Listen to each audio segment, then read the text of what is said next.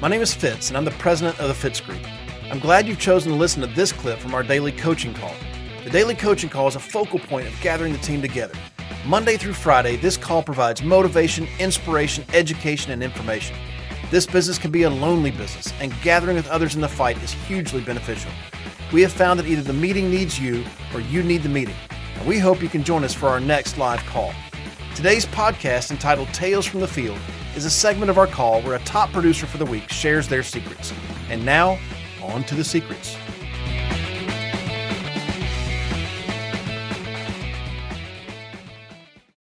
Number 2 veteran producer this week, Dan Gillingham, part of the Fitz agency.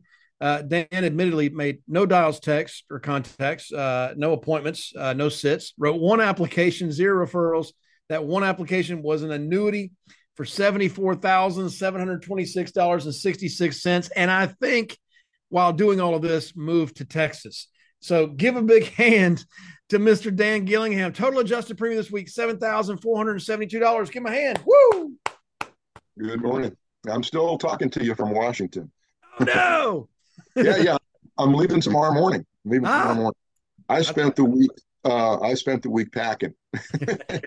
So, but yeah, I'm Dan Gillingham. I'm talking to you from Snohomish County, Washington, just north of Seattle. I've been here for 35 and a half years and coming back to Texas to be with my grandboys, my 2 grandsons, be close to them and just spend the final chapter of my life with my family. So, but this particular, and I've been with the Fitz Group since 2005. So, and it's been a long and healthy relationship. I am, what you're looking at here is additional funding, another retirement account that came in this past week on an annuity that I wrote in April. And so, as you'll find with some people, they'll have several different 401ks or retirement accounts, and they don't all move at once. And so we've had three we brought into this annuity, and this was the last one, and it's funded. Of course, we get paid on that funding in the first year, and it's just kind of nice to be able to make the kind of money when you didn't do any work to earn it this week. I did it in the past, so.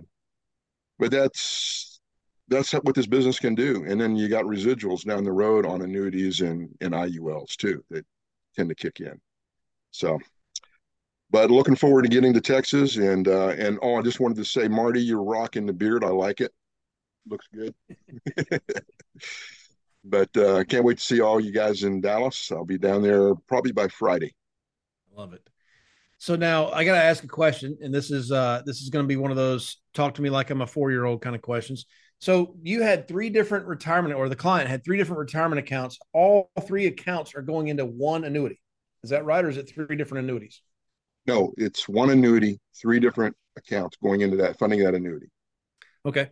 And I mean, I honestly don't know the answer to this. Why do that instead of 3 different annuities, or is there just really no difference, or what's your thoughts on that? Well, we looked at the options on it, and it was his decision, final decision. I would have gone either way on it, but my recommendation was he was looking to get a guaranteed income number down the road. He's not going to tap these for income for several years, and he's okay financially. He's basically debt free. They've got good in he and his wife. I wrote an annuity for her 11 years ago, and that's actually starts paying them income in next month in January. So looking at their income from Social Security, her annuity, and their debt situation, they're in real good shape, and they got a little side income from a side business, but he wanted to have 1 income check. Keep it simple. 1 income check coming in, guaranteed income check coming in. And this particular annuity also pays a nice bonus on the initial funding in the first year. And it's 10% on the bonus.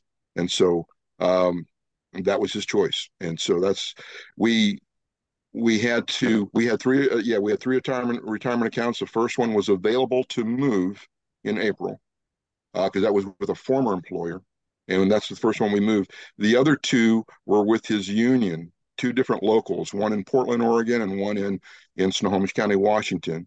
And the Portland one moved in 2 days when it was ready to move. Mm-hmm. And he could not move those until he claimed full retirement, which was at the end of September. And so that one moved quickly.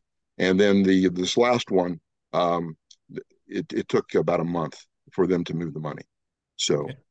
Yeah. Cool. Does that make sense? It does. And I ask the questions. I don't always want to get into the weeds on all the different products and why we did it. But, you know, I wanted to get into that just now because it may trigger in somebody a thought they have about their own money, or a thought they may have with somebody else that they're dealing with, a client or a family member, especially this time of year. We're spending a lot of time with family. You may know somebody that what Dan just described, maybe there's a sale on that for you, and you're able to help somebody with their retirement protection. Well done, Dan. Can't wait to see you in Texas, my friend. Can't wait to see you. We'll share a glass. Yeah, we will. maybe two. Give my hand, everybody. Well done. Woo!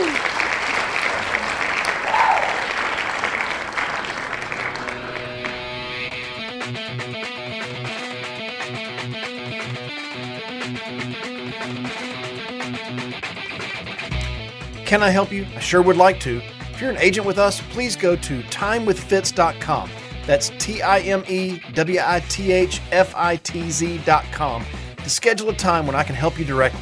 Just pick a topic and pick a time and we'll meet.